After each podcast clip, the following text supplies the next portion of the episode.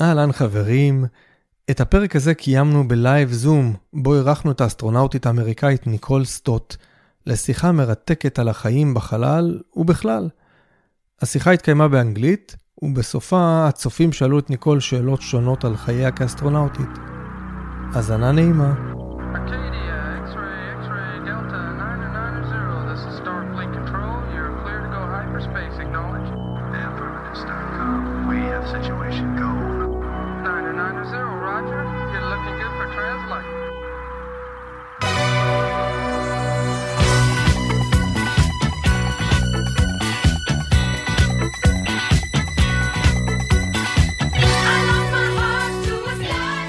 Hello, everyone, and thanks for joining us tonight for another episode of the podcast Al Halal.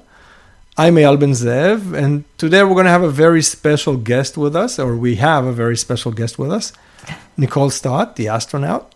Hi, Nicole. it's a great privilege having you. That was good. That rhymed. Nicole Stott, the astronaut. That's good. That is true. I didn't think of that. As I said, we're going to have an interview with Nicole and then some Q and A uh, from the audience. I'll start by introducing Nicole. So Nicole Marie Passonno Stott. Hopefully, I said that correctly. Um, she's an American engineer and a retired NASA astronaut. Um, Nicole served as a flight engineer on the International Space Station, the ISS, Expedition 20 and 21, and was a mission specialist on Space Shuttle missions STS 128 and STS 133. Nicole retired in 2015 um, after 27 years of working at NASA. Um, Nicole enjoys flying, painting, woodworking, gardening, scuba diving, and snow skiing. That makes you a sports uh, junkie and uh, an art junkie. I don't know. Um, and last but not least, Nicole is a mother, and she's married to Christopher Stott, an American space entrepreneur. So, Nicole, it's great having you here with us. Um, Nice to be here. you were um, about four years old when Star Trek, the original series, came out, and about seven years old when Apollo 11 landed on the moon. Um, did these events or others influence your connection to space or maybe your desire to become an astronaut? Were, were you a space geek from childhood? Yeah, I think so. Maybe even without knowing it, you know. Um, I kind of credit my parents who shared what they loved with me. And uh, my dad was definitely a Star Trek watcher. Um, so, from as young as I can remember, Star Trek was on the TV. And I have vivid memory of watching the moon landing uh, on my our black and white TV with our family, and then you know, heading outside and looking at the moon and thinking about people there and stuff. Um, but it was a long time, I think, before I started thinking that astronaut could be any possibility. That was well into the time when I was, you know, already working for NASA that I even started considering it as a as a possibility for myself. Okay.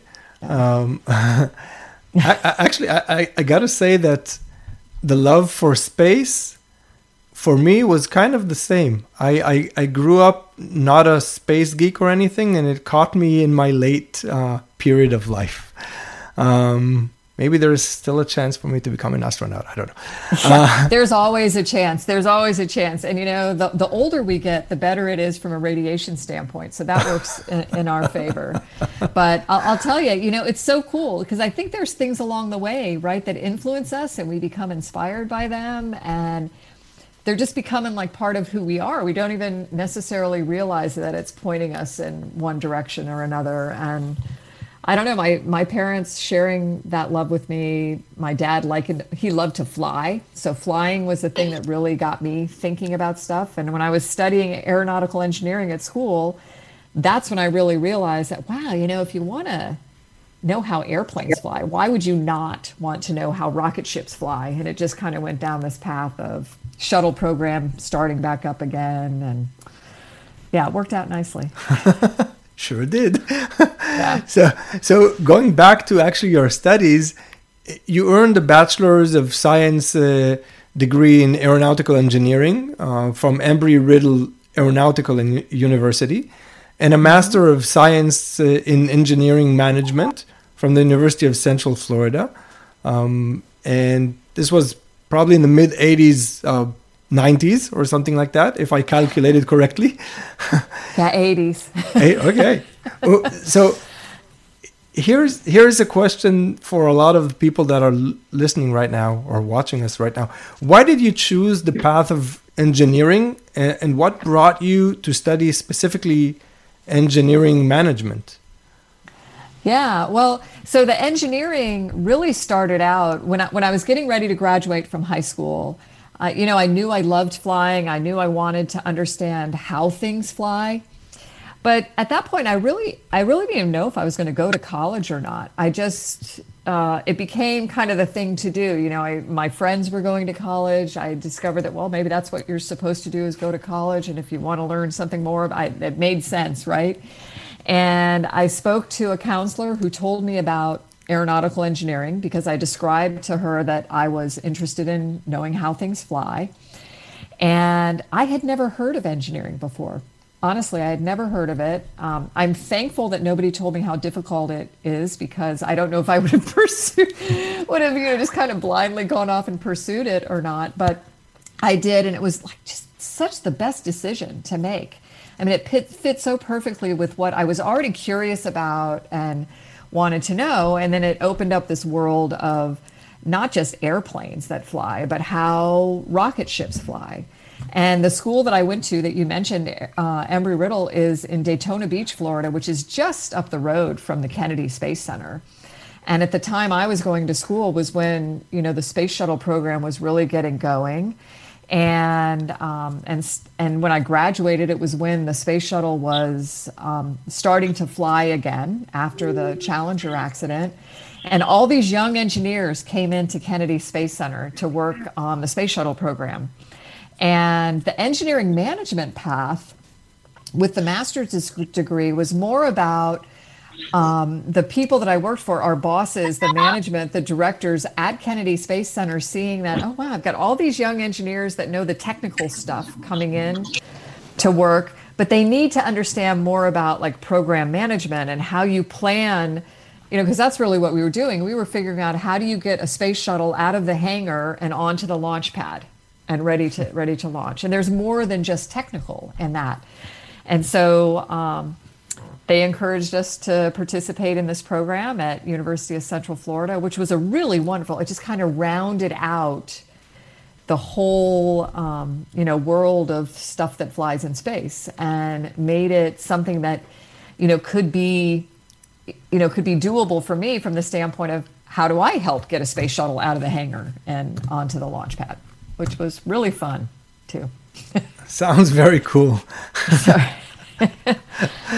So, how many how many female classmates did you have in your studies? I mean, engineering and specifically engineering management weren't, and I'm I guess still aren't really, um, you know, uh, things that are equally divided between uh, women and men, and probably in the 80s or 90s less. So, how was that back then? Yeah, yeah, much less so. I think back then, as far like where I really noticed it was in the in my bachelor's program for aeronautical engineering. I think I was there was maybe one other time, one class where there was another girl in the class with me. It was I was always kind of the you know the only woman, the only female in in the bunch. But it's funny because even then, I think it's because I loved the subject so much. I really just wanted to be there and I was going to do my best that I really didn't think about it too much um, until afterwards. I didn't think about it unless somebody asked me about it, right? And um, and the same was true later when I was the only woman on my uh, my spaceflight missions. Um, but what I love is that the numbers keep growing and growing. I think young women are starting to see old women like me having done you know done these things being kind of these um, examples for them perhaps or at least a um, you know something that's present for them to see hey young young women can do these things. There's no reason. I, I always like to say the rocket ship doesn't care if you're a boy or girl right?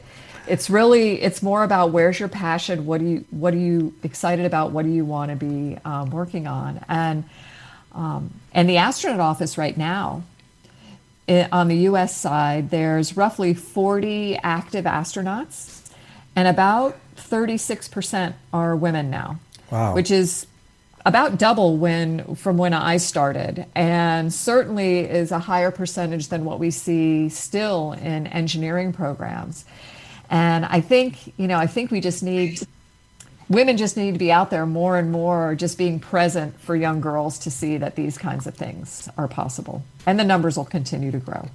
Yeah, that's true. I, I went about a year ago. Yeah, in December uh, last year. I went to um, United States and I visited uh, Stanford University and I went to one of the departments there, one of the space uh, engineering departments there, and they had um, in one of the corridors pictures of all the female astronauts that were students in that uni- in Stanford, Yeah. and it was amazing because it was a long list of pictures. So I'm really happy that uh, NASA is going that way, and probably others, other countries, and other organizations as well. Um, so, so, so moving on after your uh, your studies, or during your studies, actually, um, after your bachelor's degree, you started your career as a structural design engineer with uh, Pratt and Whit- Whitney, which is an American aerospace uh, engine manufacturer. And you spent around a year over there, and then you moved on to work at NASA as an operations engineer in the orbiter processing facility in the Kennedy Space Center. Um, can, can you tell us a little bit about the, the orbiter processing facility and what does uh, an operations engineer do there? Yeah, you know, it was, um, it sounds like all kinds of wacky words and stuff, but um, really, it's exactly what I was saying before. It was, we were a group of engineers all working to help um, make sure that everything was in place where it needed to be, that all the work had been done on the space shuttle so that it actually could be taken out to the launch pad and that astronauts could load up on it and go to space. And then, and it was everything from, you know, I describe it as like the orbiter processing facility. And what that really, in, in short words, is, is the hangar.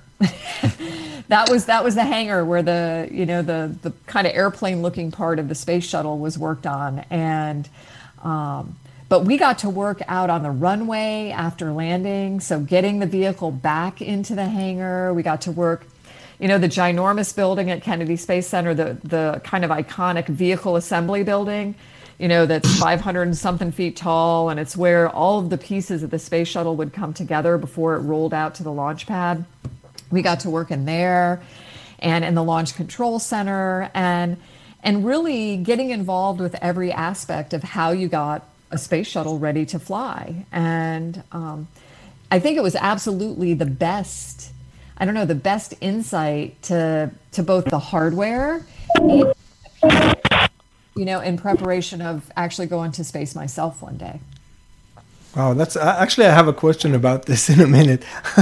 that's interesting.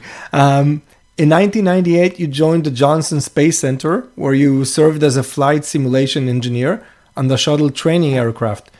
Um, what was the shuttle training aircraft, and what was it used for? Wow, you know that's a that's a great question, and kind of that path to getting from Kennedy Space Center to Johnson Space Center, that was the time frame. You know, it was probably about what I eighty, so it was about nine years into when I was already working at Kennedy Space Center, and that was like you know you talked about this long path to getting to this love of space and how it just was part of your life and stuff. Um, the astronaut thing for me, when I started thinking about it, was seriously thinking, "Ooh, maybe I can do this." was about nine years into working at Kennedy Space Center.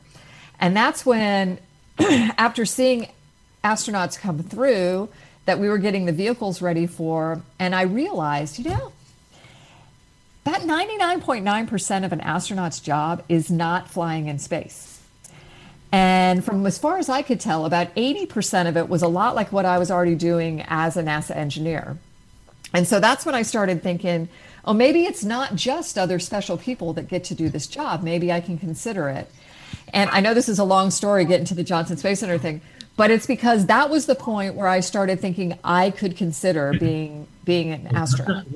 And so I spoke to some people I consider to be mentors. They encouraged me to do the one thing that I had total control of in the process, which was to pick up the pen and fill out the application. And I did that, um, and I thank them all the time. And I actually got an interview after my first application, but I didn't get selected to be an astronaut.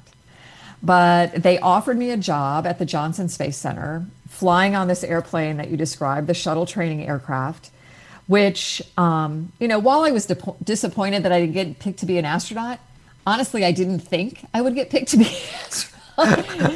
so I was like, holy moly, they're asking me to come work at an airport on this really cool airplane that's used to train astronauts how to land the space shuttle.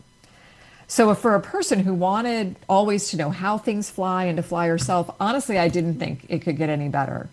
And so, in short, what that airplane is was a this modified corporate jet that was used to train the astronaut pilots how to land the space shuttle. And so day after day I got to fly with astronauts training them to do this, becoming familiar with how the space shuttle lands and just getting to fly in really cool airplanes almost every day as part of my job. Wait, so by then So I was happy. so by then you were already a pilot or did you study to become a pilot after that? I had earned my private pilot's license right out of high school, so I knew Oh, wow. I always wanted wanted to do that.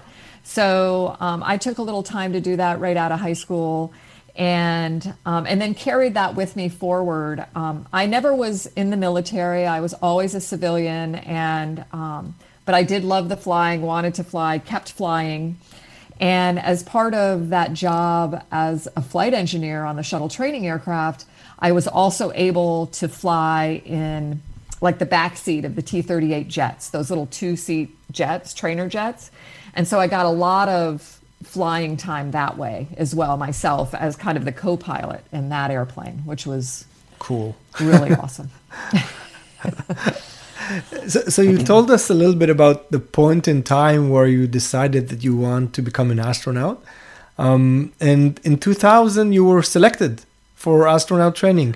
Can you tell us a little bit about the training itself? What does one need to become an astronaut? You know, Well, it's funny because I, you know, I look back now and I look at it, there's this one picture that I, I always think of of it was my astronaut class picture. So in every astronaut comes in as a group. You know, you come in as a group of astronauts and um, my class was the class of 2000, like you mentioned, and we were um, the 18th group of NASA astronauts, and there were 17 of us.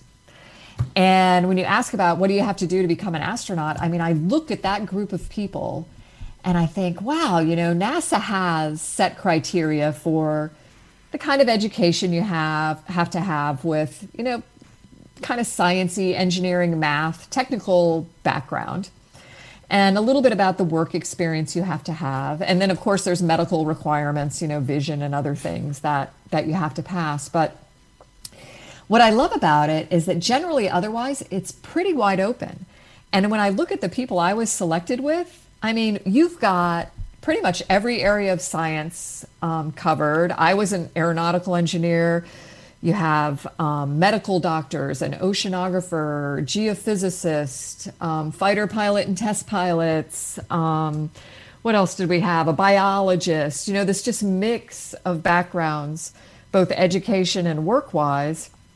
And then, perhaps more importantly, these just really diverse experiences that all of the people had had, you know, both in work and education, but or education and work, but um, but also in the things they love to do outside of that. You know, rock climbers and chefs and artists and musicians and race car drivers and water skiers and you know just this really interesting blend of humanity i think that ultimately makes for a really nice crew when you get selected you know uh, for a mission to go to space.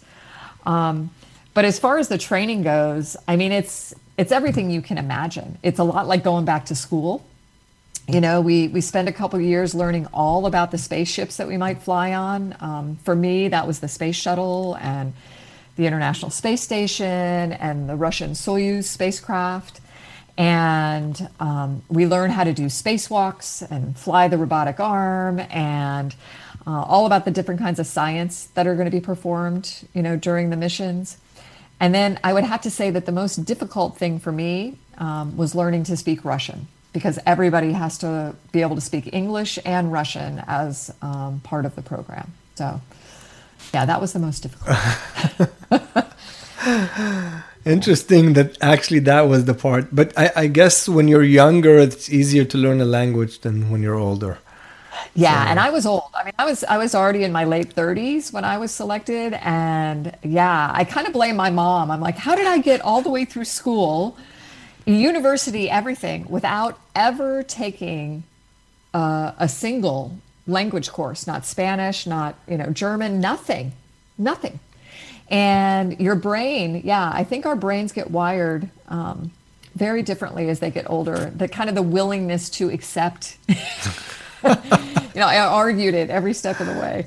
But I'm very thankful for it, though, too. I'm really, really thankful to have, have learned that language and to have gotten to know, you know, my crewmates a little bit better because I was able to speak their language, too. Yeah. Um, so after completing these two years of training and evaluation, you were assigned technical duties, including supporting astronauts and Capcom, which means being in the mission control center and communicating with astronauts during their missions. Um, did you get to meet Ilan Ramon back then? Because I think he flew in 2003, so I'm guessing he was training for the flight maybe during the time that you were there. Yeah, and he was awesome. I mean, he was, you know, part of one of the, so he was in the 98, maybe just the class before me, 98 or 96. And um, all of the, and I had met him even before becoming an astronaut because he was coming over to train. And um, when I was flying on the shuttle training aircraft, I would see, you know, get to um, meet a lot of the people in the astronaut office too, of course. But, um, yeah, just a joy to know him and his family. Um, yeah, that was really, you know, that that's one of the best things about the astronaut world now is that it's not just the US doing US things. It's not just Russia doing Russia things. It's not just any of the individual partners that are at least part of the um, International Space Station program off independently doing it. I mean, it really is this cooperative partnership. And um, the opportunity to meet people from all of the countries that were, you know, that were participating, you know, even for short missions. Um, I mean, it just opens up the world to you in a whole new way, and and really does make you realize that, um, you know, I mean, it's like holy moly, we live on a planet where Earthlings. It's all kind of this, you know, really unifying thing. Yeah, and I think every astronaut I heard in every TV show or or uh, or meetup like this or whatever always says that uh, one of the things he he or she took from being in space is looking at Earth and seeing this borderless planet, yeah. and right, it's. I mean, from there, there it's very peaceful. Yeah. There are no borders. Everything's. Yeah. It is, and there's somebody has a really beautiful. Um, let's see if I can see it. Jonathan has a really beautiful um, picture up as a um, screensaver here. And what it reminds me of is when you think about borders, I mean, what you see from space up there, the, the only border that matters is that thin blue line, like it's in that picture right now. That thin blue line of atmosphere that's kind of the hull of our spaceship, right? It's like the thin middle hull of the station. Um, you know, it's protecting the Earth from all of that deadly vacuum of space and it's keeping us all you know as safe and secure as we can be in here. And when we decide to treat each other well and the, the planet itself it, it's it's a pretty wonderful place. True. So, so, i'm going to take us back to back to earth. Um, and i wanted to ask do you feel that supporting astronauts and being capcom or other duties like this um, is it necessary for becoming a better astronaut or a good astronaut? Yeah, absolutely. I, I think so. Um, I don't know that you need to do it as long as we end up doing because there's, you know, there's so few space flights that you end up doing that for a long time. Um, but I think it is critical. I think there's, as a professional astronaut, perhaps I'll, I'll say that. Um, because I think there's just subtleties to the way we have to communicate when you're on a spaceship and you're in a mission control center. You're not necessarily seeing each other. You know, um, the work is pretty intense. Um, excuse me. So I think you have to develop kind of a skill for how you're going to communicate that way and understand, you know, the feelings of the different people that are involved. Um, certainly for me, Capcom uh, allowed me to do that from a communication standpoint, but it also gave me a totally new and, and um, important, I think, perspective on how the space station worked, how the crews work together, how the hardware works. I mean, every day if we were working, you know, helping the crews on board with a task that was part of a, a system or some experiment they were doing, we had the same procedures out on, you know, our desk looking at it just like they did in space. So I was getting all of that kind of working knowledge as well. Um, I think it's hugely um, beneficial. And then anytime you can be interacting with the training team or the mission control team or interfacing with the hardware and um, the training activities is just going to put you in a better position to, to do a good job when you're in space. Fair enough. yeah. uh, on August 28, 2009, you were launched to the International Space Station aboard the Discovery Space Shuttle with the crew of STS 128.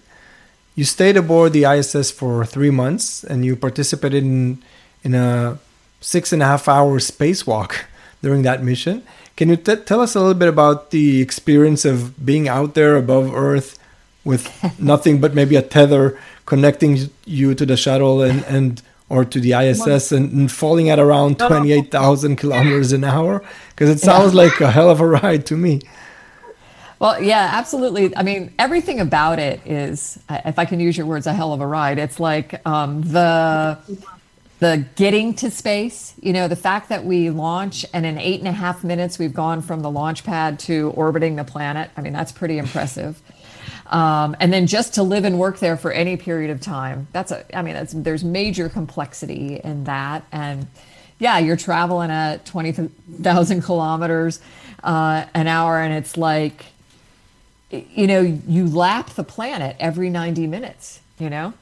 And the same is true when you're own when you're in your own little personal spaceship and you're out doing a spacewalk, right? You're still traveling at that same speed. Fortunately, it doesn't ever feel like it's this, you know, zipping by kind of thing. I think that would be really, really distracting if it did, um, disorienting. But it's, you know, it's this motion of the planet. Um, but I'll tell you, you know, everything about flying in space, you could use the word surreal to describe it. I mean, I know I did it now, but I have to think about it, convince myself that I, I really did. And a spacewalk is one of the surrealist of, of all the things I think that you can do. And I think it's because you really and truly are out in space. Yes, tethered. I mean, you're very diligent about maintaining that tether to the station. But you realize that between you now and, you know, this vacuum of space is this little spaceship, you know, this little spaceship, this spacesuit that you're wearing. Um, the spacesuits look, you know, the visor on the suit looks really big, you know, when you just look at the suit from the outside. But mm-hmm. when you're in it, it's just, it's taken your world down, really, your view down to just this. And it's funny because people think, oh, you can just move around, look your whole body and everything. But if you just turn your head inside the spacesuit, all you see is the inside of the spacesuit. You don't see, you don't see anything else. You have to rotate your whole body to be able to look left or right or up or down. And so, really and truly, you've got this very kind of closed in view. But at the same time, if you look down at Earth, it's like from that closed in view, it's like the whole planet is you know spreading out in front of you and um, really imp- I, I, wish i would have gotten the chance to do a second spacewalk because then i think my brain might have registered more details more like particular memories of it. But what i have now is just kind of this blanketed memory of having been out there um, experiencing that kind of sensation, doing the work, you know, somehow getting through the getting through the work, riding the end. I got to ride on the end of the robotic arm oh. from the end of the space station down into the payload bay of the space shuttle. And that was like 25 minutes of being out like the farthest from the planet, you know, just on this arcing ride from the station down into the payload bay and never feeling like I was moving. I mean, I felt like I was just standing there hanging onto this box that on the ground would have weighed about a thousand pounds, but up there, you know, it's nothing. Just hanging on to this thing. And the station moved out of my view, and Earth kind of rotated in my view. And then out of nowhere, this payload bay of the space shuttle kind of popped up. And it was just the most peaceful, I don't know, just um, almost meditative, kind of transcendent experience to be out there and consider myself in that place and quiet and comfortable. And I remember at one point having to think, okay, don't fall asleep. You don't want to be the one that naps on the end of the, end of the, the arm. It was just so, so nice. And um, and then it was over. I was back inside, and I'm like, holy moly, how'd that happen? Six and a half hours, just like this. Yeah, yeah. Which, as you can imagine, during it, you know, there were times where it felt like, oh my gosh, is you know, how long has it been, or how long have we been out here? How much longer do we have to go? And then it's like a lot of things where it gets done, and you're you're thinking, wow, did I really do that? How you know, how'd that time go by? Yeah. Amazing. And, and your second space flight was on the STS 133, which was one of the last flights of the space shuttle. Uh, what were your roles in general? What were your roles on the space shuttle and on the ISS?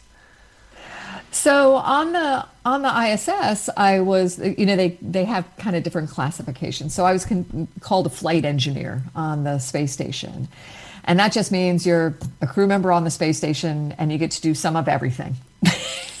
and and that's one of the great things about you know being an astronaut right now is that um, you it really is jack of all trades. You're the plumber, you're the scientist, you're the spacewalker. You get to fly the robotic arm. You get to communicate with the ground. It's it's really just this everyday different mix of all of those kinds of things, right?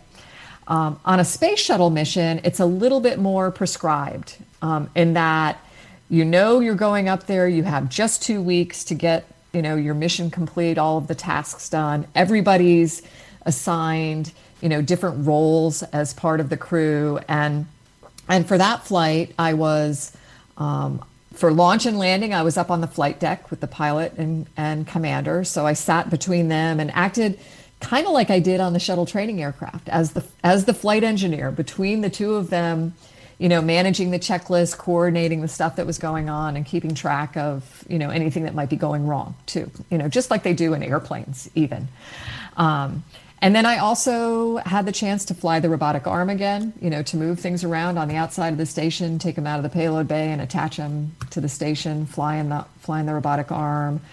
Um, on this mission, I wasn't the one doing the spacewalks, but I was the one that got to be inside, bossing the guys around outside as they did their spacewalks. So, so that was a, a really cool perspective to have, having done one myself, and now being, you know, kind of the eyes and ears and, you know, coordinate choreographer, I guess, for the for the for Al and Steve when they were outside.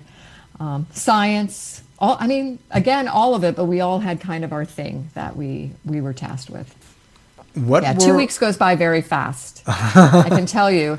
As the second trip to the space station, two weeks did not seem long enough. I mean, three months wasn't long enough, uh, honestly. And at the end of the 133 mission, um, there's this video. I, there's this video where it's we're getting ready to as the shuttle crew to go back onto the the space shuttle and we were going to close the hatches between the shuttle and the station. And we always do this kind of ceremony this goodbye ceremony with the station crew and the shuttle crew and videotape it all of course and talk to the ground. And um, all of my crewmates except for the commander of the shuttle had gone back onto the space shuttle.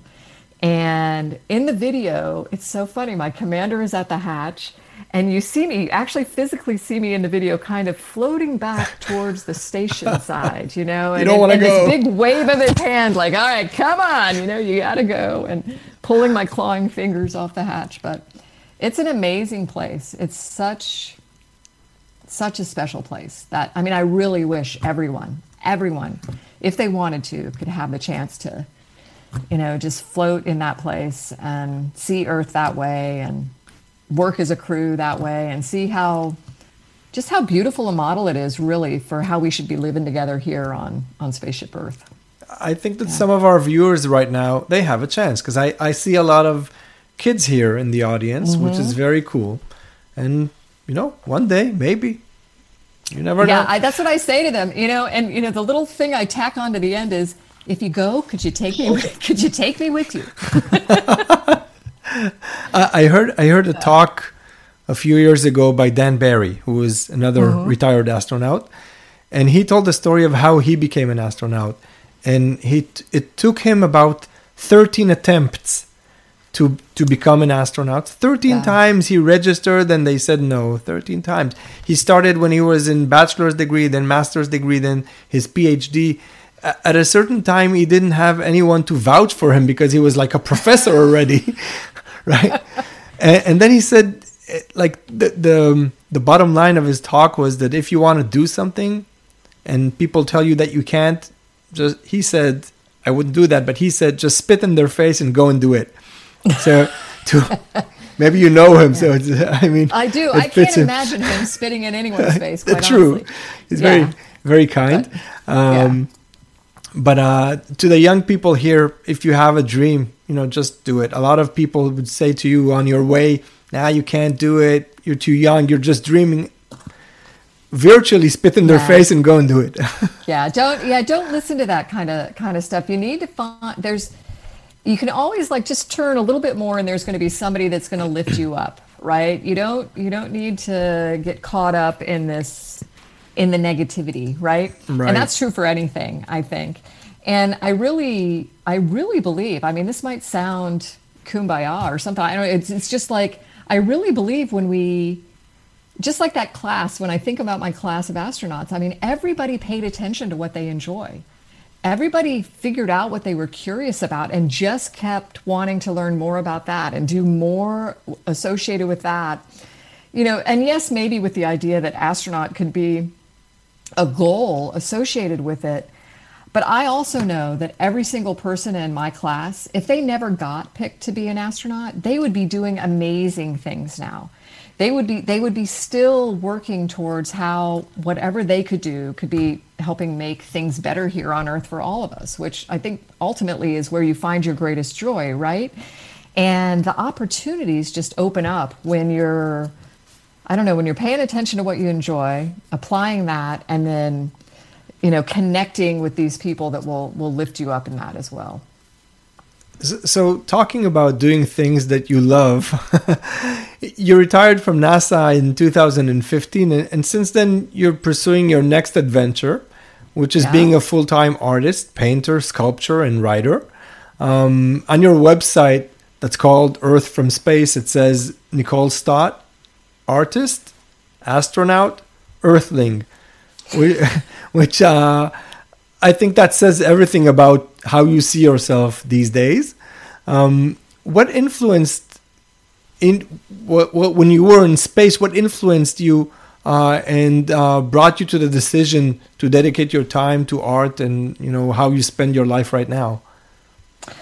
Well, I think a couple things. I think one, I was really fortunate to. Um, I painted while I was in space. I brought a little watercolor kit with me and was able to paint. And um, at the time, I just thought about it um, as a way to do something I enjoy doing on Earth while I was in space, right? And and then it was. It was absolutely. I, I think about it now. It's like it's these are the kinds of things that really it- we're not just working in space now. We we live there, and so these are the kinds of things that help us kind of put the human in human space flight. You know, doing what we enjoy while we're there as well. Um, and when I was considering retiring, which is a difficult decision to do when you're voluntarily taking yourself out of Being you know, out of yeah. the from the opportunity to fly in space again, right? And um, and in the grand scheme of things, I probably would have flown already again since then. Um, so it's it's a difficult decision to make, but I really, in my heart, was feeling like it was the one one to do. And it's been, I mean, it absolutely was the right thing to do. But as I was considering it, I kept coming back to that opportunity to paint in space. And I knew I was going to do art myself anyway, if nothing else, just for fun. And I thought, you know, this could be an interesting way to share the spaceflight experience um, with everyone, including people who don't even have a clue we have a space station, right? I mean, there are people that honestly don't know that for the past 20 years we've had people you know representing 15 different countries living peacefully successfully continuously on this space station. And people should know about that. So so if i could use art as kind of this communication tool to give them that backstory whether they like my art or not not important but you know to share that i think is really important. And the messaging of you know we live on a planet we're all earthlings only border that matters is that you know thin blue line. I think art allows that kind of kind of outreach. And then you know you see this art spacesuit behind me. Um, i think the thing that became even more important for me was this opportunity to tie my love of space the inspiration that can really come from it i think and my love of art together um, working with kids all over the world, and, including some kids from Israel, um, and creating these um, space themed art therapy projects. And um, I, I, honestly feel like I, I honestly, like you just said, uh, my my next adventure, my my next mission in life is is doing this, and it's it's bringing me. I mean, I, you know, you just have when you feel something inside and know it's right.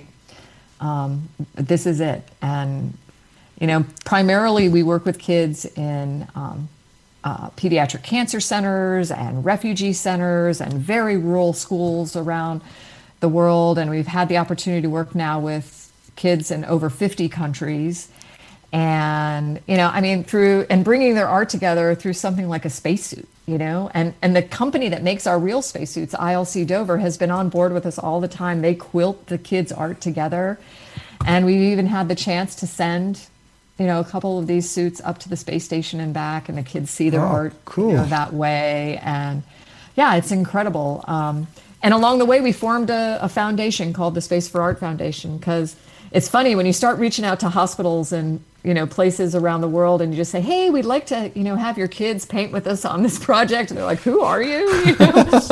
so so it's good to have a group, you know, an organization they can associate it with. So so the Space for Art Foundation, check it out if you're interested. We will, and I'm going to put that yeah. link in the podcast so people can find cool. it. and is there any art that you can show us uh, apart from that uh, Yeah, yeah. So the suit behind me, this suit is called Unity, and it was. We had built a couple suits um, with kids just in one hospital in Houston, and this this suit is called Unity, and the intention was that it represent this, these relationships that we've developed through the International Space Station program. So we traveled to the five headquarters cities of the station program. We went to Moscow and, and, Tokyo and Montreal and Cologne, Germany, and of course then in Houston. And we painted with kids in hospitals there. And then this suit flew up to the station. It's one of the ones that flew to the station. And then my own artwork, you know, you know, please don't judge me. It's purely experimental and um, never trained, but I love doing it. So, and I don't know how good it. So this is um, which way do I go? This way. This is a copy of the painting that I did um, on the space station, and it was inspired by um, a picture that I took of a little chain of islands on the northern coast of Venezuela called Los Roques. And I remember when I looked at that view through the window, I mean, the first thing that crossed my mind was like, wow, it looks like it looks like somebody reached down with a big paintbrush and painted a wave on the ocean. And that one image, honestly, has been the inspiration for not just the painting I did in space, but a lot of the, the different kinds of art I've done myself which primarily is all based on you know some picture I took looking out the window of space.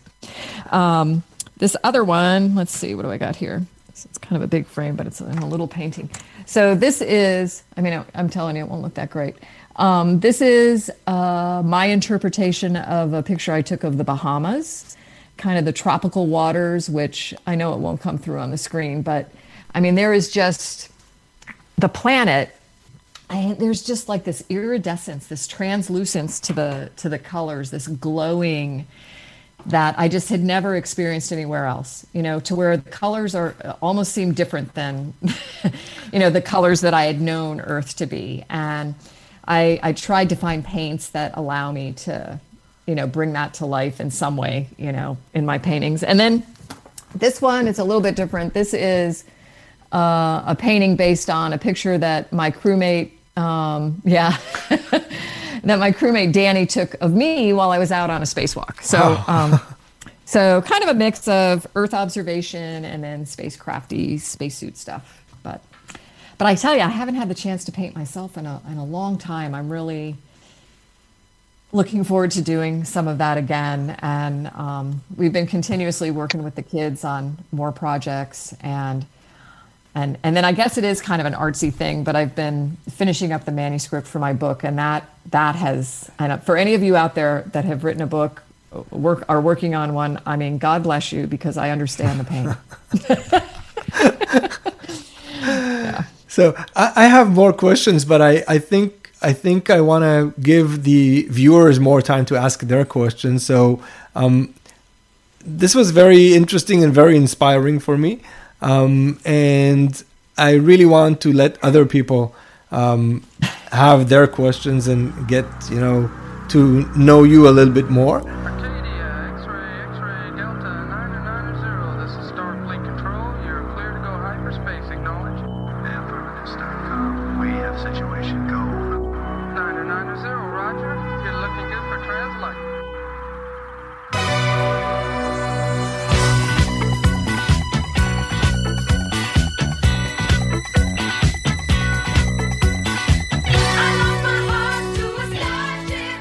So Itai is here and he has some questions we received uh, through the email.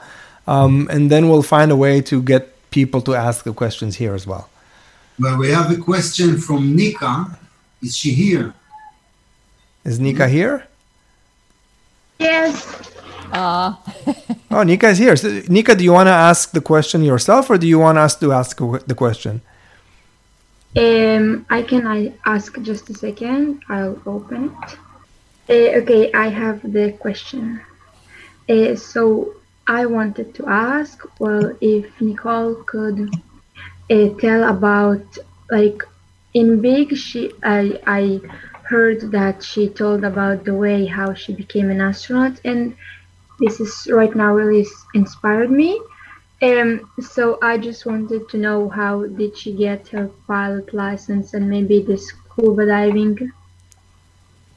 Yeah, you know, um, to and, and and one of the things that I like about both flying and um, scuba diving, and then you know, I, I realized later as I became an astronaut where um, one of the the most incredible training experiences I had was to go live underwater for 18 days on the Aquarius undersea habitat in preparation for going to live in space. And both of these places, you know, they each have their mission and, and what we do there. But it's just that each of these kinds of things provides you with this whole new perspective, right, on the world around you, right? So I just throw that out there for the flying and the scuba diving. for anyone that's interested in it, it's like scuba diving and the chance to live underwater. It's like you got to experience the planet, you know, surrounding you and realize how much more goes on around us that we just don't necessarily realize on a day-to-day basis. And then to be in space, it's like you're surrounding Earth and you're looking at this macro view of this, you know, beautiful presentation of where we live. Um, things like um, scuba diving and flying both came along just as like general interest for me. Um, flying was something that you know my dad built and flew airplanes while I was growing up. That's where my passion for you know wanting to know how things fly came from, and I knew that even even though I didn't want to fly as a pilot as my job, I knew I wanted to be a pilot for fun. and so I made a point of um, prioritizing that after I graduated from high school.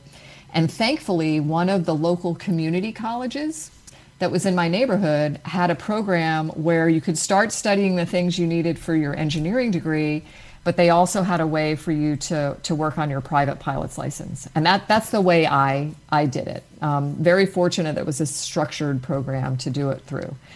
And then the scuba diving was just a bunch of friends and I talking about, wow, wouldn't it be cool to get our our dive cert? And I am so thankful um, that I did that because, like I said, I think it, these are just ways for us to experience the awe and wonder of our planet in a very similar way to what happens when you see Earth from space. Yeah. I'm a rambler. Sorry, you guys. I can't. I can never answer a question with a yes or no or Nah, you answer the question. short answer. Thank you, Nika. We have Thank here, you. איתי? שומעים אותי? Yeah. That- We have this question, and the question is, what did you feel in your ears when you entered to the atmosphere? Ah, so what did I feel in my ears when I entered to the atmosphere? So, um, interestingly, we um, keep the spacecraft, you know, so the space shuttle was pressurized in a way that we didn't get like ear popping like you might when you're descending on an airplane. Um, it was very smooth. I don't remember feeling anything like, oh my gosh, we're descending and my ears, my ears are popping or feeling clogged in any way. Um, so that's good. What you end up feeling in your ears, though, um, because it's, it's funny that our ears are the things that, that do this for us. But when you get back to Earth after being in space for um, a couple weeks or a few months, um, your body, you know, feels really, really heavy. I don't care who you are. I mean, everybody responds a little bit differently to coming back to gravity, but you feel really, really heavy. Like you have to think about holding your head up because you didn't have to do that for two weeks or three months. You know, it just gets held up in space, and um, and you become more aware of how how great a force gravity is on our bodies. And our ears are the things with those little hairs in them that help us, you know, balance and turn corners and, you know, respond and actually operate in this gravity environment. And so that's what I remember about my ears is always thinking that, wow, I hope those little hairs in my ears get calibrated sooner than later because then I'll feel like I can walk in a straight line instead of wobbling. I have another. Can you describe how you feel, how you felt during takeoff to space? Ah. yeah, we could talk all day about that one. Um, it's really incredible. You know, on the space shuttle, uh, it was about seven million pounds of exploding, you know, rocket fuel, rocket thrust underneath you. And it's it's a pretty much a reality check in what seven million pounds of exploding, exploding rocket fuel is. You're, you've been out at the pad, you know, out in the spacecraft at the launch pad for a couple hours, you know, laying on your back, waiting as the countdown proceeded. The crew doesn't really get involved with countdown until about 20 minutes before launch. And then not really actively until about the last five minutes. And on the space shuttle, um, at about six seconds, you know, once you're into that iconic 10 9 8 thing, that's when you start thinking, oh, I might actually go to space today. And you've been laying on your back, all peaceful, quiet. And at six seconds, that's when all the fuel in that big orange um, tank starts flowing to the three little engines on the back of the shuttle. And I always thought that would be really, really dynamic and really loud. Um, but it wasn't. There was like a little bit of a vibration and a little bit of noise, and you felt the shuttle move a little bit. Um, but at zero, when the big white solid rocket boosters lit, Oh, that's when it was like, holy moly, was I ever on a launch pad? It's like somebody slams you from behind and then starts piling three of you on top of you because you're accelerating and and you're shaking like I mean, the video doesn't show it. I mean, I remember just kind of chuckling at how much the inside of my body felt like it was shaking like jello, you know? And um, for about the first minute and a half, there's not a whole lot the crew can do. We're monitoring the systems, and but you're not actively flying or pushing buttons or doing anything. And I think that was really good because as humans, our bodies need to respond to all that that energy, right? And so I remember high fiving my crewmate and this big smile coming on my face and like woohoo, you know, you have to get that out, the little woohoo and stuff.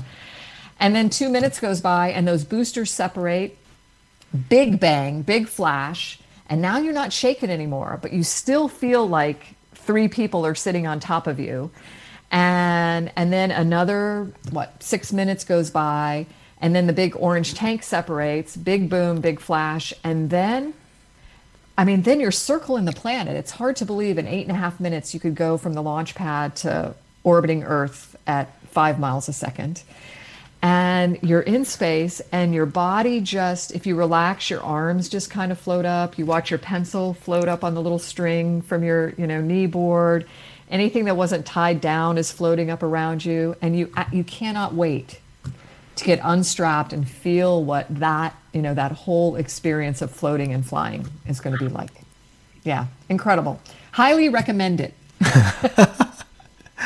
yeah There I- was- I- Itai, Itai, Itai. Yes. Uh, there was another question I remember via email, and there are a lot of other questions here in the chat, but I'd love to let you let the people ask the questions. So, um, can you point us out to the other question that came from the email, and then and then find some questions in the chat and let the people ask them? Yes, I found a Vered, Vered post. Is she here? Yes, I am. I'm here. Hey, Vered, what's up? Okay, hi. Um, so my question is, I read that uh, sometimes in space, astronauts has this experience of uh, spiritual experience when they are over there. And so my question is, uh, do you define also uh, your experience as something uh, spiritual? And do you think that that words uh, led you at the end to your current mission and career? And the second question is that uh, we know that uh, next SpaceX uh, uh, or the first SpaceX uh, um, space tourist will be an artist, and he bought already bought uh, tickets to artists. So, do you would you like to go back to space now as an artist on this flight? Okay, so first question. Um, I, I personally felt like it was a spiritual experience. I mean, I already was a person of faith before flying, so it's not like I went to space and uh, you know there was this revelation of oh now I believe in God kind of thing. That was that was not the case. But I felt like the opportunity to I mean just to really experience Earth that way, you know, to um, to see it, not just see it, but feel it. Like it, you know, it's like anything special we do. You know, it gets in us if it was really impactful, right? If it was really, you know, having an influence on it, it's you feel it as well. You feel like it becomes part of you, and that was true for me. And I think it's because not just because of the beauty I was seeing out the window and this, you know, iridescence trans, you know, the kind of the artsy side of looking at Earth, but it was more that I was in this place that probably the farthest I'll ever be. Though, in response to your second question, the answer is yes. And if you could get me there or to the moon, that would be, I would love it, you know, and then I would go a little bit further. But at this point in my life, that's the farthest I've been separated from Earth, right?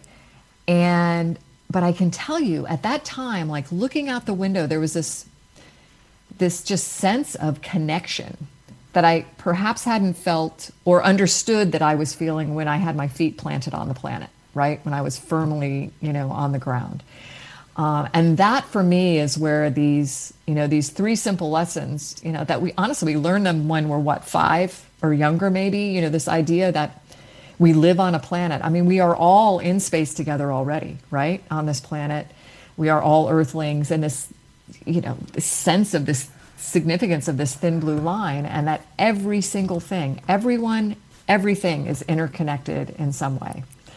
And that was the that was like the aha moment for me.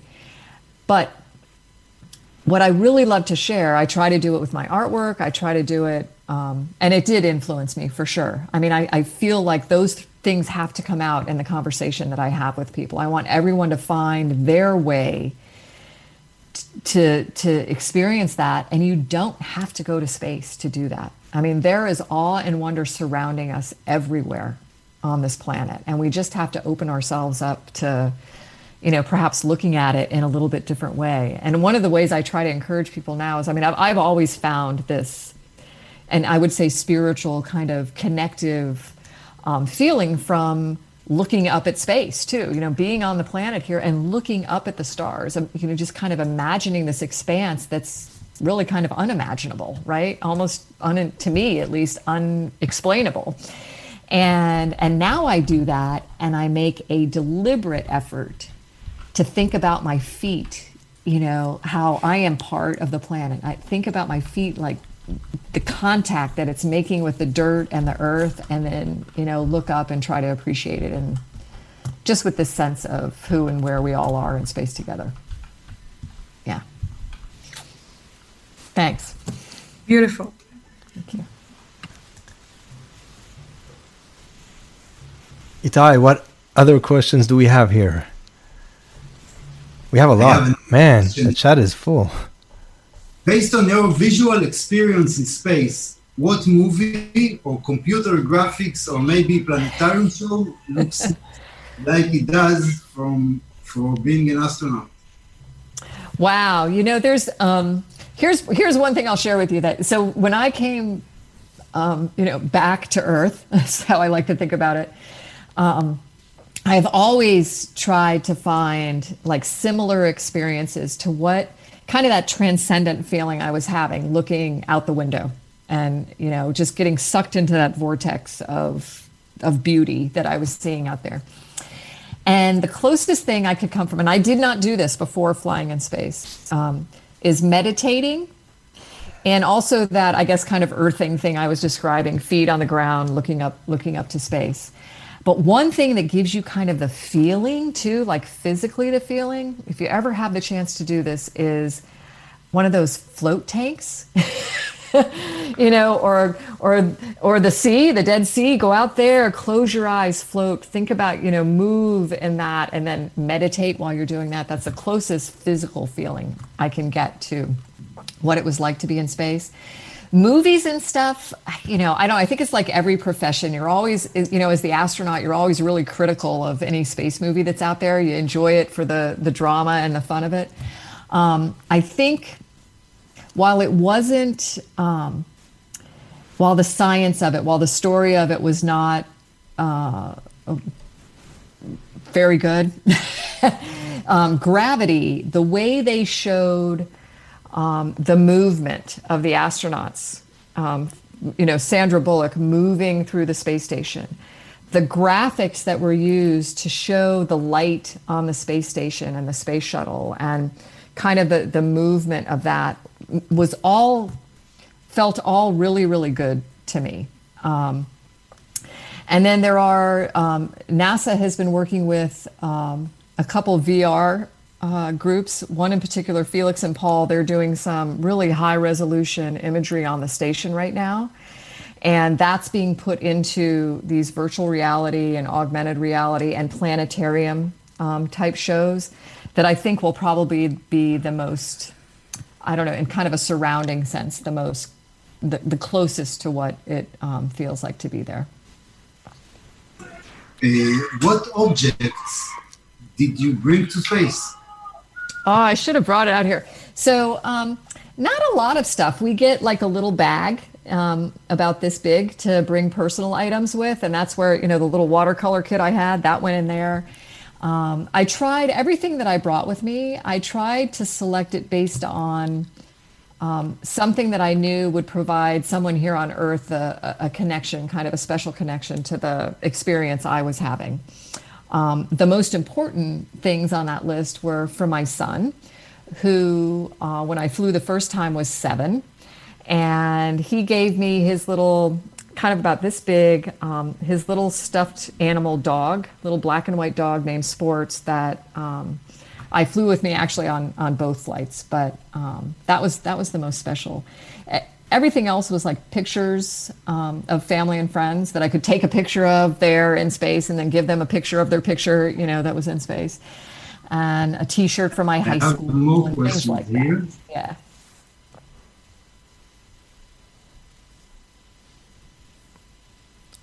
Liran, is Liran here? Liran Kadshav? Can. Oh, Liran, you had a question. Yes. Uh, wait, I will find the question.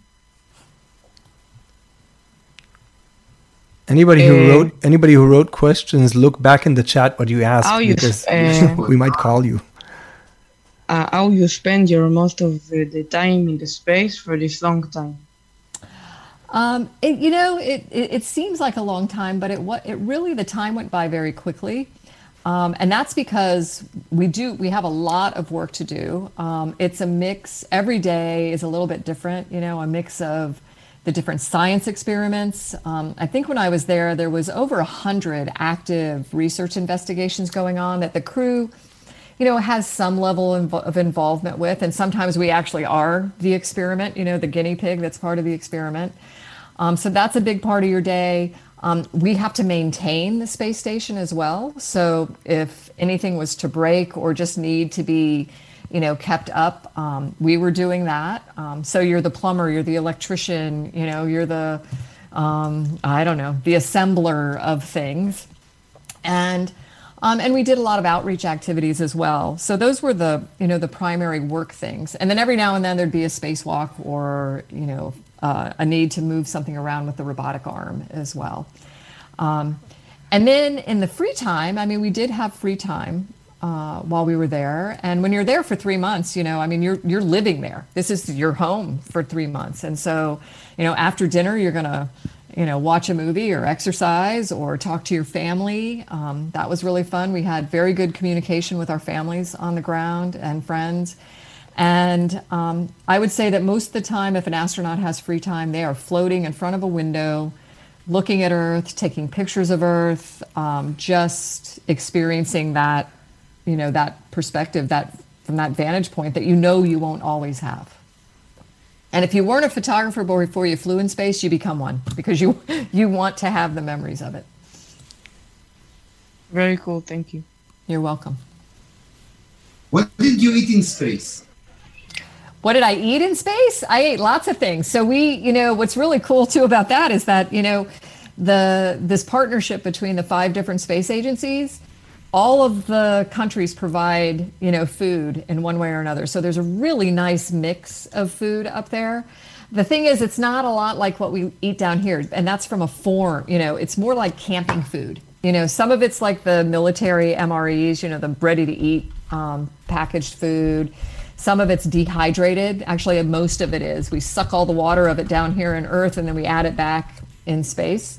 Um, but the the mix of food is really nice, and I. Um, I really loved the Japanese curries. Um, there was just they were just so good, and um, and then of course our friends and family and some of our care packages they send up loads of candy and treats for us to have too, which we probably shouldn't eat as much of. But you can play with those in space. You know, you can float a ball of water and put some M and M's or gummy bears in there, and you know show how to take gravity out of the equation and then suck it all up in one big gulp. Yeah. Uh, do astronauts sleep standing upwards? Well, there's no up or down. You know, we have no sense of what is up or down. So um, I guess it depends on, you might call upwards if it aligned with what the overhead um, part of the station is. But we just float. We, um, you could float freely if you wanted, but nobody recommends that because you're, you know, you'll get stuck on Velcro somewhere, or your hair will get sucked into a fan or something. You don't want to do it. So on the space station, we all have individual crew compartments, and they're about the size of if everybody remembers what an old phone booth size is. It's you know about that size, and we have a sleeping bag. You can stick it up on the wall, and um, and you just float inside the sleeping bag. It's absolutely the best sleep I have ever had in my life. And um, but what's fun is like on the space shuttle, I would always because we don't have sleep compartments, we would just put our sleeping bags anywhere we wanted around the the um, crew compartment of the space shuttle. And I always chose what you would think of as the ceiling because where else can you sleep on your ceiling except in space? That was always fun.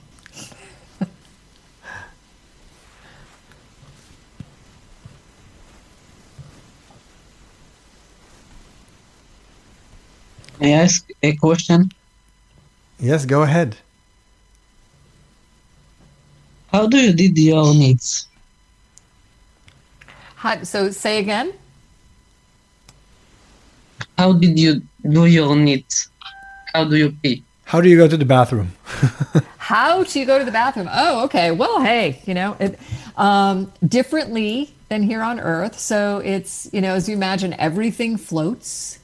So um, we have uh, you know a separate private compartment that has the two components of the the toilet in it. And um, I'll just use number one and number two. I think that's universal language, right? Um, so number one, um, big long hose with a funnel at the end of it, and you would, you know, float in, find a spot, turn the this little switch on, and that would cause air to flow through the hose, and then, just like for number one and number two, it's all about aim and speed. So you got to be, you know, careful um, that you're actually aiming things properly, and that um, you know there's there's some speed control in all of it as well. Just like bringing Um, a rocket into orbit, right? Aim and Yeah, speed. yeah. yeah.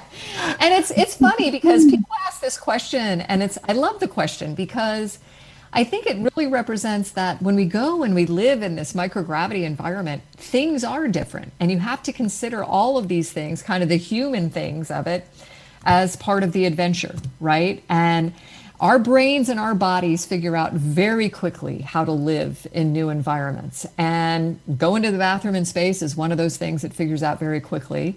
And while it seems weird at first, after about a day or two, you're like, okay, I'm just going in. That's got to do my thing. And number two, again, like camping, just a can. It's just basically a can that again has airflow in it. Got to make sure you got proper alignment and um, that everything goes where it's supposed to. And then once that's full, it gets sealed up and um, put into our trash area and burnt up in the atmosphere in a cargo vehicle.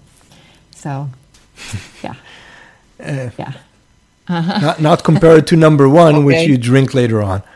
Number one yes number one serves a purpose and it flows and it's it's really wonderful that we can do this right? That we have systems that allow us to recycle not just our urine but all of the like waste you know wastewater and moisture that's in the, the atmosphere and create clean drinking water from it.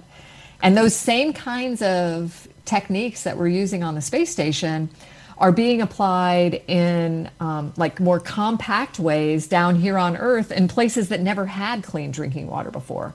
And that's, I think that's a really cool way to think about it is that, you know, everything we do on the space station is ultimately about improving life on Earth as well. Shir Tzfadia, you had a question. Are you here? Yes, I'm here. Just a second. I'll turn on the one. Hi. Hi.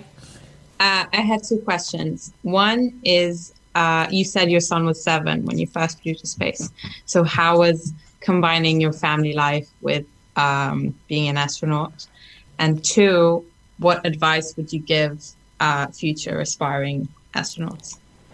Um, well, the, the first question, yeah, he was seven, and so when you think about it, like my the training that I did, so for as long as he was alive, I was training in one way or another as an astronaut, right? I had gotten selected. He was born in 2002, so I'd already been, you know, in the office for two years, and so he knew, you know, his whole life was around, um, you know, at least from his mom's perspective of, you know, this job of astronaut. Um, when I flew, it was the first time that was about three years of, of training for that flight. And that three years was spent, I don't know, over 50% of the time out of the country training at our partner facilities as well. So, you know, four weeks in Russia, four weeks at home, four weeks in Germany, home, back and forth over that three year period. And I was very fortunate to be able to bring him with me on some of those trips, but also along the way to bring him in and, you know, when it was fun kind of training, you know, when we were doing spacewalk training in the big pool or, you know, learning um, how to use our orange suits or fly in the robotic arm, I would bring him to some of those training sessions as well.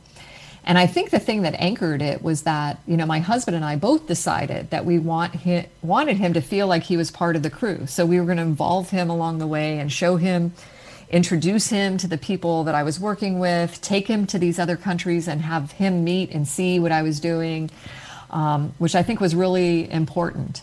And the balance really came from having having a husband and having family that were supportive of me, you know, along the way and were willing to, you know, step up and and help me do this. Um, I mean, that was key. And, you know, having family that was invested as well. Um, second question, which was say again, oh, what I would what I would say to future astronauts. Yeah, you know, pursue it with, um, you know, just with the passion for what you're curious about. Let that guide you. And if, you know, and an astronaut as a job, um, the opportunity is going to open up to more and more kinds of backgrounds and experiences, which I think is really wonderful. Astronaut as a, um, you know, as a way to to travel in space, as even as a tourist is going to is going to open up more and more. And so those opportunities are going to be there, but I think just really staying true to yourself and what what you're excited and um, curious about is what leads leads you to those opportunities. Yeah. Thank you. Welcome. Jonathan Kanosh. Can I ask my question? Oh, Yeah. that's great. Um, Go ahead. Uh, so I had two questions. Uh, one. Let, let's um, let's do one. Let's do Jonathan. Let's do one so that other people have time. Okay. Okay. Choose one. Um, so in in about uh, nine days, uh, the Crew Dragon uh, Resilience is going to to lift off to the ISS, and it's going to take about eight hours before docking, and then upwards of several hours uh, uh, after hard capture before hatch opening. Um, why does the, the process of um, verifying the seal uh, take so long? And can we look forward uh, for it um, to shorten with the proliferation of uh, commercial space travel?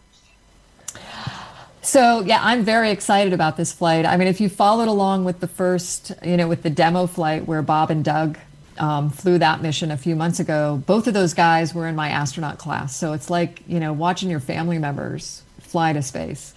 Um, the four people that are flying uh, on the 14th are our friends and, and classmates as well, and just really exciting to see this happening in this new spacecraft. Um, and I'm going to be really lucky. I get to go over to Kennedy Space Center to do some of the commentary um, for NASA f- for that mission. So, so that's going to be really. I, I'm just so excited about it. But um, the timeline, um, the eight hours that they're going for right now, just to kind of chase the space space station down, um, that should shorten over time. I would think. You know, I mean, there's a there's a um, you know, there's still going to be an amount of time that's required no matter what, you know, depending on number of orbits that you have to go. Um, they'll probably get it down to about six hours, like the um, the Soyuz spacecraft is now on on its shorter docking missions. Um, but that time for the the seals to um, equalize, and that's really what's happening, is you have these two spacecraft that have come together, right? And now you have this space in between their hatches that was at vacuum. And now you have to make sure that that's all equalized to the pressure inside of the Dragon and the pressure inside the space station. And it just takes it just takes the time it takes because you don't want to do it too quickly because you can damage the structure of of the hatches or the or the station. And um, so they have a speed that they can do that at that allows them to safely bring those um, those hatches to equilibrium and then open it without any problem. But the time to get to the station should shorten up a little bit. Yeah, Thank you. Cool. you're welcome. It's it's cool to hear young people asking these technical questions. Um, Elia And Jonathan, thank you for the. I'm sorry to interrupt you. Thank you for the beautiful backdrop that you had too. That was gorgeous. I think that was uh, another guy. Uh, Ah, Another okay, Jonathan. sorry. All right. Well, well, we like looking at you too. Sorry. Is Elia Matar here? So Elia wrote an interesting question. Have you ever seen flashes of light when your eyes were closed? Because in the ISS, you're not protected from particles coming from the sun. Another interesting technical question from Yeah, really, really interesting from the standpoint of, you know, that the whole radiation question is interesting overall in terms of how we live in low Earth orbit, what's going to happen to us when we go back to the moon and settle there permanently. And, you know, for a lot of you on today, the ones that may, you know, be the ones that are heading out to Mars. Um, yeah, you know, and those little flashes, because of these particles, it's interesting because it happens, or maybe as individuals, we notice them differently. I didn't notice a lot of it, but I did every now and then. And it, it is, you've got your eyes closed, you're, you know, getting ready to go to sleep, and you get these little, I mean, just like these little tiny little, looks like little stars almost moving in your eyes. And, um, and you realize that that might not be such a great thing either. but um, these are things we're learning to deal with as well. Okay. Itai, do you want to pick any other questions?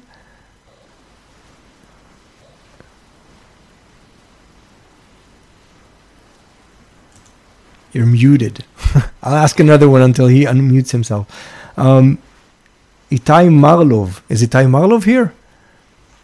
Uh, yeah, I am. Oh, cool. Hello. It would might sound a little a little bit weird, but I really wonder.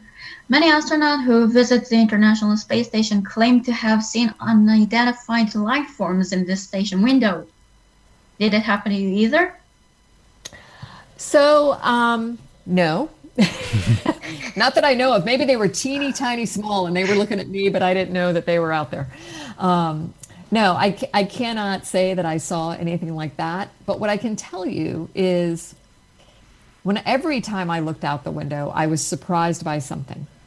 And the way the earth looked, you know, the way the weather was, was it night or day, you know, that kind of thing. Just really, just beautifully surprising things. And then I think the thing that surprised me the most, and maybe comes the closest to what you're asking about, you know, at least initially in my thinking, was I was floating in front of the window before going to bed one night, and it was actually, you know, the night side of Earth when I was looking down, um, which is just stunning to watch. And um, I was floating, I was there by myself, and I'm I'm looking out, and all of a sudden, this like dot of light, this streak just moves between me, you know, in space on the spaceship and and Earth. So looking down at Earth, I see this streak of light go go below me. And I remember being like, "Holy moly, what, you know, what was that?"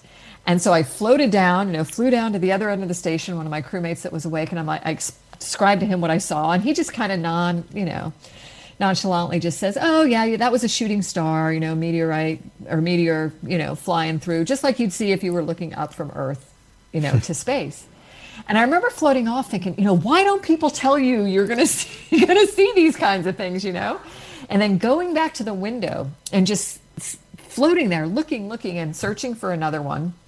And of course, just like here on Earth, you know, usually you don't get to see another one. That's why you have to make that wish fast on on the first one. But I remember just just kind of being in awe of that, thinking, "Wow, I never expected that. It was not anything anybody had told me about. I totally didn't expect to see it." At first, in my my brain flashed, "What was that UFO I just saw flying out the window?" And then once I knew, as I wanted to see it again. And then I also was thinking, wow, I'm glad I saw that because that means it didn't hit my spaceship and I'm not have to worry about all the air spewing an emergency with the air spewing out of my station. So yeah. You mean you mean that's not the one that hit your spaceship because others that's probably not did. the one that hit my spaceship. Yeah. Yeah. Yeah, that's one of the things we worry about is stuff hitting our spaceship. Hmm. But when you see it, you're like, oh, good, I, that didn't hit my spaceship. I mean, any once in a while, I hear about an interview. Some astronaut came back from the ISS talking about, "Oh, I saw a flash of light from the window. Oh, that must be a UFO." Yeah, well, it's I guess it's unidentified and perhaps flying as an object that we just don't know what it is. We have, I, I see a few questions by Mars Garita, Margarita with an S, Mars Garita. Are you here, Margarita? Yay! Yay. I'm so excited. let's, but let's do one because we're out of time. One question. Yeah, uh, it's it's a short one, but I, I must mention that I feel like um, there's uh, this uh, see, um, series called The Crown, and there's an episode where Philip gets to meet the, the Yes. astronauts who landed on the moon, and he was kind of hoping they would shed some light on their philosophical um, feelings and their uh, point of views, and they were all silly, talking about the noises and like funny stuff. So I'm sorry, I'm as excited as Philip, I guess. um, I just wanted to ask about uh, the scientific um, um, experiments that you conduct in space. Can you name a few, or maybe explain what exactly uh, you're trying to achieve? Yeah, I think, you know, um, on Monday, what we celebrated the 20th anniversary of the station being um, occupied with astronauts. And um, I saw a statistic that said, you know, in this time, over 3,000, you know, different science experiments have been um, performed on the station. And some of those are repetitive. You know, some of the stuff that I would have done during my flight, you know, 10 years ago, they're still continuing that to collect more data. Um, the interesting thing to me is that any area of science that you can think of is represented in that mix in one way or another. Uh, and I think some of the ones that stood out to me, for sure, the ones where we're the science experiment, because you're just so actively involved with that. They want every output product you can provide you know, frozen and sent to the earth so that um, we can understand more and more about how our bodies are, you know, reacting to this environment and how we can counteract, you know, the kind of negative side of what microgravity, you know, does to us. And the beauty of that, though, too, is that everything, everything that we study about ourselves, in one way or another, is helping us, you know, down here on Earth manage, you know, um, I don't know, osteoporosis is a good example of that. Cardiac, um, you know, like muscle atrophy, you know, those kinds of things are happening to, to populations down here on the planet. And we can understand that even a little bit better because our bodies accelerate, you know, we were accelerated in the way we respond to that in, in microgravity. So scientists have this really kind of, you know, sped up view of what they want to study down here on Earth. Um, things like protein crystal growth you know, where we look at tissue and cells and and in the in the microgravity environment they can grow in three dimensions in an accelerated way that that can't be done in a, in a laboratory here on earth and it gives scientists a way um, one experiment in particular is called AngiEx, and it's a it's a cancer therapy experiment where they're looking at the del- how we can deliver cancer medications in a much more targeted way. Because you know anybody that experiences like chemotherapy their whole body is getting you know exposed through the medication in a way to just get to that one particular area. And the way we can look at protein crystal growth and um, and drug delivery uh, on the space station has allowed um, that medication to be delivered in a much more targeted fashion here on Earth, which results in a, a much better lifestyle for you know, for the people being treated afterwards. Um, things like uh, combu- we have this combustion chamber on the space station where we're burning fuels, like different mixtures of fuels every day. And I always thought that was really cool because fuel, first of all, burns differently. It burns like a sphere on the in, in microgravity, and so the researchers can look at how all of the different components of the fuel are mixing and burning in a much better way than they can here on earth which then allows them to say okay i don't need as much or you know i need more of this part of that fuel to burn it more cleanly more efficiently. And that helps us you know with thrusters in space but it helps us pollute less down here on earth and and that's what i love about all the science is that some aspect of it is is ultimately about improving life on earth can I ask you a question? Uh, I, am sorry, but we're out of time, and I really have to stop because Nicole has other things. Um, I'm sorry, so, I can talk about this stuff forever. By the way. Um. so, so now I just want to thank you, Nicole, from the bottom of all of our hearts for taking the time to being with us and answering our questions and telling us how it is to be an astronaut and an artist now. Uh, so thanks.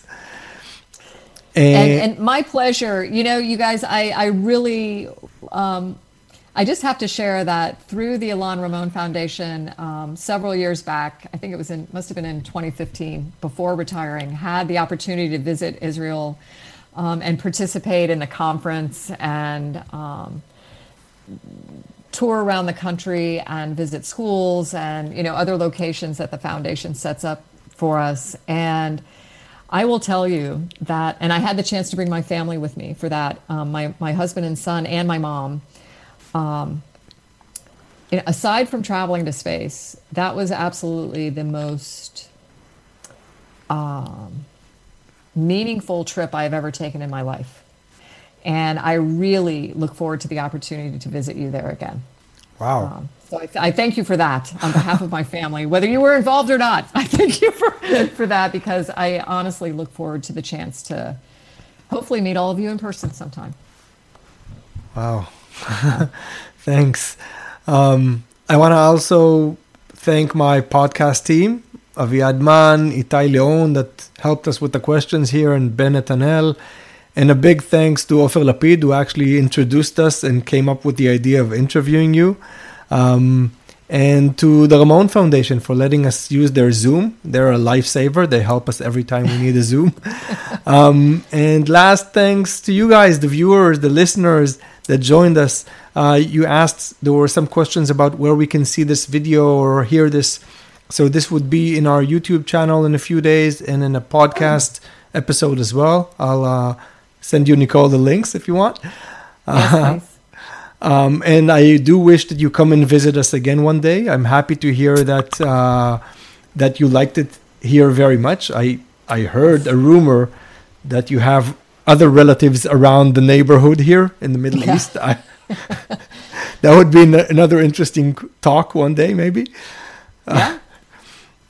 You want to say maybe a, you want to say a sentence about that, just that everybody knows, Ah, well, because um, it connects it connects to the borderless that we talked about. A- right? absolutely, absolutely. Um, my my ancestry on my mom's side is Lebanese, and so um, though I, you know, all of the the relatives in my family I knew were over here in the U.S. already, but you know, I think you feel a connection regardless. And um, that certainly i mean that was that was with me when i was in israel that time. But i think you know the thing that really stood out to me on the on the trip was just the way society in general was was already integrated within israel itself just beautifully representing just kind of the planet. And um, i don't think people necessarily understand that.